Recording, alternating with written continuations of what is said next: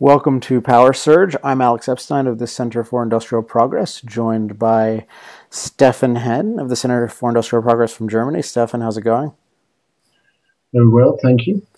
All right, we are going to do a special edition, which may become a regular format if you like it and if we like it, of Power Surge, which is going to, we're going to do, let's just call it lightning, uh, lightning Power Surge. And the reason is that there are so many items today to discuss, and I can go on rants anyway, and if I went on rants today, then I would get very little other work done, and you would probably stop listening for either boredom or other work to do as well.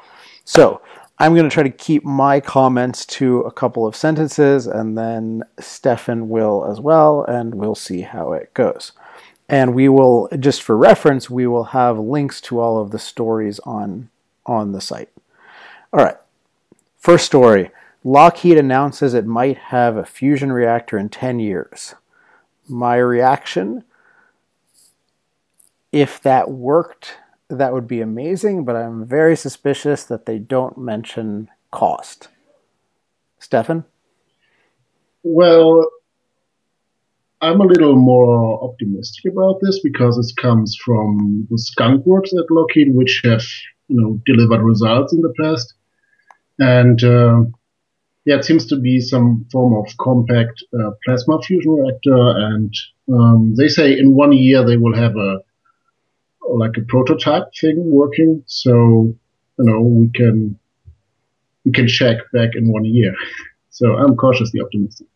Awesome. Would be great. Awesome. Well, that would be amazing. Scientists find fracking creates a lot of earthquakes. Earthquakes, excuse me, but they're so small you can't feel them.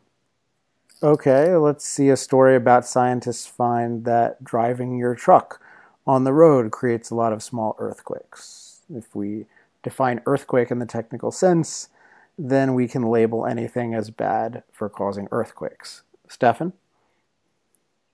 Yeah, I mean, that's actually not a new story. We know that. There have been several studies that have found this. And uh, technically, everything that's moving Earth, including me jumping up and down on the ground, has a tremor.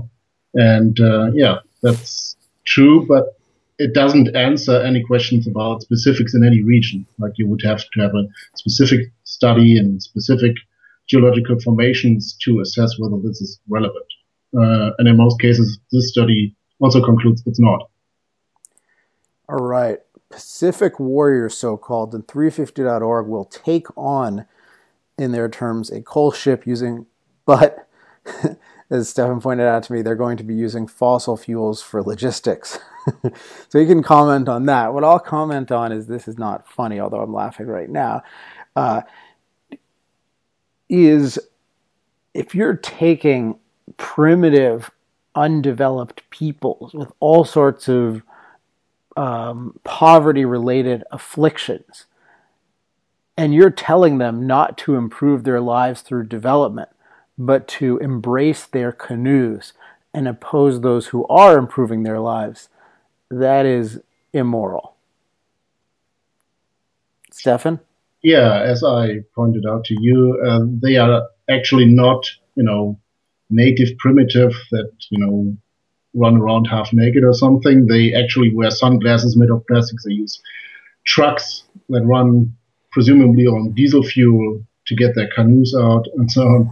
And uh, I think this is just, you know, recruiting people of color that Westerners, especially North America and Europe, will uh, be sympathetic to, to, you know, perpetuate this story about drowning island nations, which is not actually true.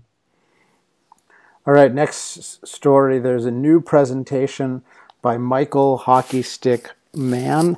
Uh, after watching the first three minutes, I nicknamed him Michael uh, Dishonest Man or Michael Evil Man. Uh, watch the first four minutes or five minutes of this, and if you've consumed a lot of C I P material, you'll probably see what's wrong with it, but I really look forward to seeing Chapter four and Chapter five of my book, because what he does in terms of equating the greenhouse effect or climate impact with climate catastrophe is criminal. Stefan? Um, yeah. You haven't seen it. Uh, no, I haven't seen it, but I've seen some stuff from Michael in the past. Uh, you know, especially he declared that uh, James Hansen's predictions in the nineteen eighties were actually uh, perfect. You know, very well aligned to observations later on. and uh, yeah, Michael Mann is known to have a giant ego, and he can never admit he's wrong. And yeah, rhetorically, you can learn something because he's a very good actor. He he knows how an honest person would act, and he he feigns that, but his words fairly transparently don't correspond to reality. So, anyway, chapter four. Check out chapter one at moral case for fossil fuels dot com. All right, C A California's S B four on fracking nearing finalization. I didn't see the details of this. It's a mediocre thing. It's why California, the, the kind of compromise that embodies, that it, that contains the forces that are holding California uh, back as against, say, North Dakota. Stefan? Yeah, I didn't uh, read all the lawyer talk and the law, of course. but, uh, you know, this um, this new rule will include some restrictions on, on fracking and water use and uh, certain restrictions in addition to all the stuff that's going on in California anyway. So uh, it will be a more stringent set of rules, and I don't think California needs more of that. All right. So Swedish energy giant Vattenfall will seek six billion dollars in damages from the German government. Well, I'll let you go first on this one. Yeah, I think that, that would be actually good if they get the money because, uh, as you know, uh, after the two thousand eleven Fukushima event, uh, the German government decided to phase out nuclear. twenty ten, right? Uh, Was it two thousand ten? I don't remember, actually. Um, so the German government decided to phase out nuclear by twenty twenty-two, and they immediately shut down uh, by emergency decree. No, well, that went in Germany. Goes Germany. And, uh, yeah, they shut down nuclear power immediately, some reactors. And, um, yeah, the companies are now seeking compensation, which will actually add up to maybe twenty billion or more. And uh, I think it will be good if the companies will get the money because that means at least the rule of law is still alive in Germany. Or at least not completely dead. Yeah. All right. Natural gas was only green as long as it was expensive. Uh, yeah, so basically Enviro website uh, used to be for natural gas before it was against it, or for horizontal drilling before it was against it. This is not surprising. If an energy form managed to become practical, you can guarantee opposition by environmentalists. Uh, chapter eight of the book, I talk about the most striking example of this, but it's it's uh, because they're they're anti-development, not anti-pollution. Stefan? Uh, if you want to see uh, both the newest type in Greenland and or the green country and uh, the corruption of science, you just have to look for the newest studies. Uh, now study after study comes out claiming that, you know, natural gas is a bigger threat to uh, climate and uh, methane leaks all over the place that never have been seen before and so on. So this is a new thing. First there were for natural gas as it was weapon against coal and nuclear, and now they are against uh, natural gas because it's actually viable on an extremely large scale at low cost. So whatever works will be the enemy of green, I think. All right. I E A, International Energy Agency, predicts renewable boom in Africa. For the sake of Africans, I hope that they are wrong, because that would mean they would have very little and very expensive and very unreliable energy. Um, yeah, but that depends on how you define renewable. Uh, there's actually some potential, in my view, for like uh, large-scale hydro and, uh, you know, maybe some biomass, which is uh, in the poor regions of Africa right now. The bad kind of biofuels is the actual source of energy for cooking and so on, which is bad. But uh, you know, uh, Africa has a lot of natural resources, and to the extent they can use it, uh, something like large-scale hydro can be a benefit because a lot of people there lack electricity. Yeah, well, if, yeah. So this renewable has become a, a package deal of right. you know, reliable sources of energy that environmentalists oppose and unreliable ones that they support, but usually means solar, wind, or the a technical thing like I E A. You're right, includes hydro. President says followers should stick it to climate deniers. Climate deniers is a term unbecoming of anyone, since it's just a smear tag that confuses people and intimidates them, and it's certainly unbecoming of a U S president. Stefan? Yeah, absolutely. Uh, I mean, it's predominantly uh, right-wing blogs that point that out, but uh, there's never been a president before that has, you know, constantly tweeted out something like this and, you know, deriding the political opposition, and it's really not not good for the office and not good for the government. Granted, very few presidents have had the opportunity to tweet. Yeah, that's true. But, I mean, they they had uh, opportunities to, you know, talk to their opposition via media. True. All right, last story I want to cover. Whole Foods will label food according to environmental footprint. What about labeling food according to nutritional value and price? Uh, if they did that, I think that they would get very different ratings of good and bad. Stefan? Yeah, I think there's a huge lack of information regarding to food. Um, I see this in Germany, of course, firsthand. Uh, and some commentator had made this joke, you know, uh, the consumer says we want to be fooled, and the food industry says, yeah, we can deliver that. And uh, you don't actually know what you consume. I agree with uh, that. On uh, with that sentiment that many people have, but uh, you know, the valuable information is what what is actually in them. Then you can choose. It's not like, you know, having like an ample system. This one is good because it's sustainable or has a, a small footprint or uses not that much water or something. That's irrelevant to me. I want to know what I what what's in my meal actually. Me too. All right. Good times, everybody. Check out the new version of it. Just came out yesterday. moral case for fossil fuels dot com. You can get your individual books. You can order them in bulk.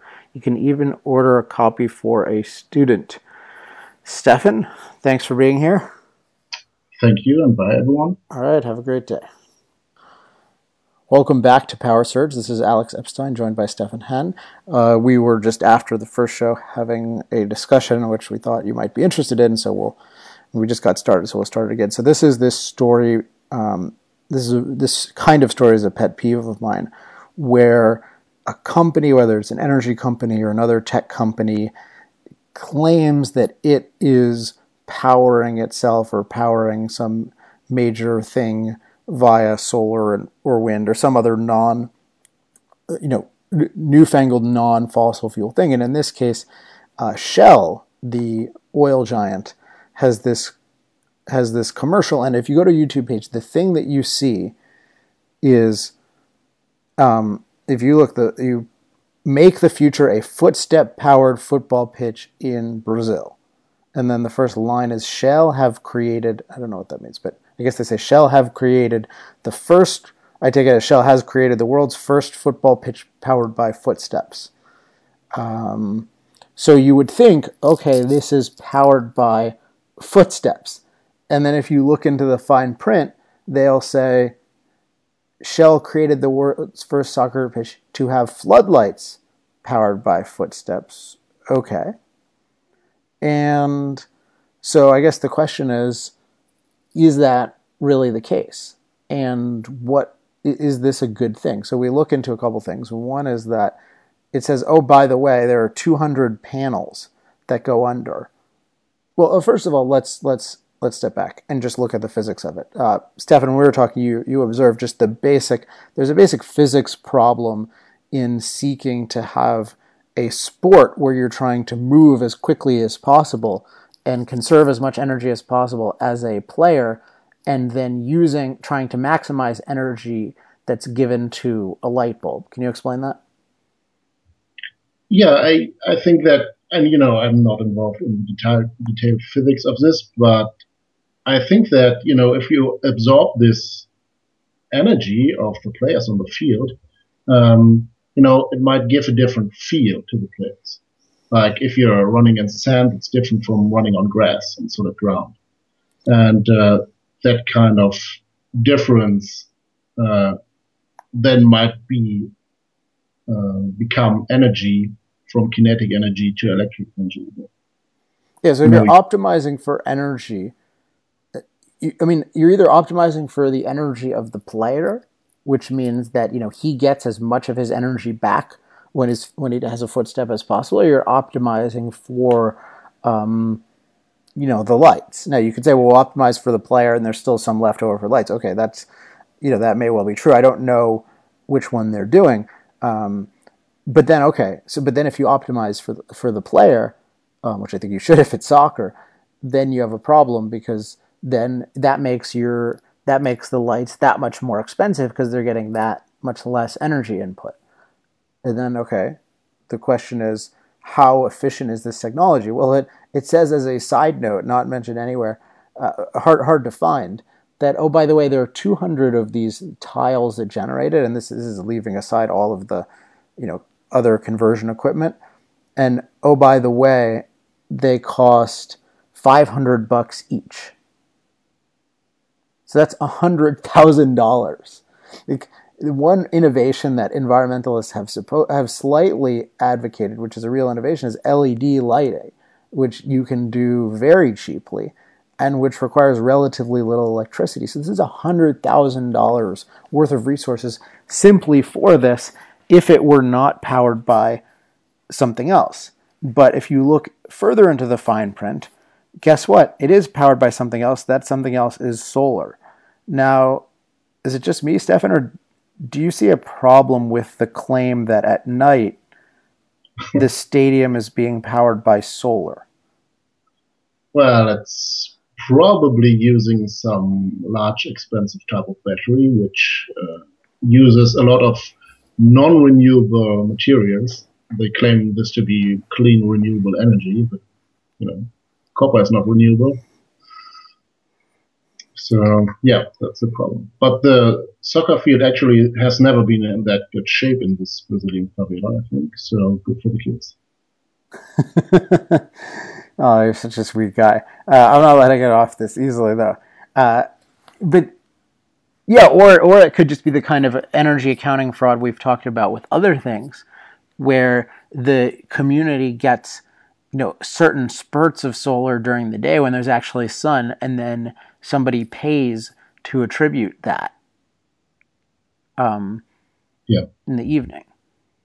Yeah, like a grid connection always indicate that you are, you know, sort of parasiting on the grid. You export your volatile energy into the, and feed it into the grid, and then you import all the grid security, which might be the case, yeah. which is often the case with, you know, other things like data centers and so on.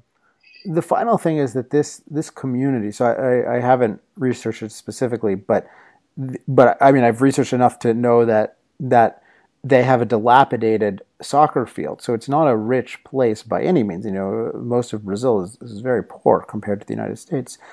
Um, what your the message? I mean, what kind of what kind of focus is this? I mean, what what this community should be focused on is how can we improve our lives? What can, what kinds of policies can we adopt to truly make big steps forward? And to do that, you're going to have to figure out how to be more productive, which means that you're going to be using, all things being equal, a lot more energy. So you need to follow the path that other successful communities, successful countries take, which is using, you know, getting access to cheap energy and using it to power machines to make yourself more productive and more efficacious. And so for Shell to come in and say, as a leading energy company, as, as leaders in one of the main energy technologies in the world, which is oil, you know, oil energy technology, and to say, hey, innovation, the future consists of this footsteps thing. And so this is the direction you should be going, using this wildly inefficient, dishonest thing for P R. This is exactly what we should not be teaching people uh, about math and science or and technology. I mean, technology should uh, be all about finding real solutions to benefit real human beings. This is to benefit the image of, you know, what is in this case at least, you know, um, I would say a, a, a dishonest uh, acting oil company. So they should, yeah, this this type of thing is, and that this is where all their inspiration comes from. They can't, I mean, find me a Shell inspiring commercial. Uh, I mean, I've looked on their website. They haven't even had the word oil on it in the past. I don't know if that's true right now. But, um, and if you know the history of this company and the kinds of brilliant heroes who were part of its history, and then that it's culminating in this kind of uh, mendacity and really, really empowering the anti-energy and uh, forces in the world, uh, you know, again, for this short-term P R gain. And if, if they know what they're doing, it's bad. And if they don't know what they're doing, it's worse. Um, anything else, Stefan? Yeah, I just want to add two points. One is to re-emphasize that none of that technology they use in the campaign here is renewable or sustainable in the real meaning of the word. And the second is that, especially in Brazil, Shell would have a great opportunity to show how valuable their core products are.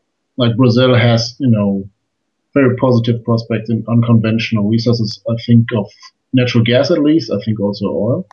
And, uh, you know, that will improve the life of these kids in these advertisements. It's not like solar power is going to shape the future of this. All right, sounds good. Well, that is all I have to say, but I think I'm going to write an article on this. So thanks, Stefan. Thank you. All right, talk to everyone tomorrow, this time for real.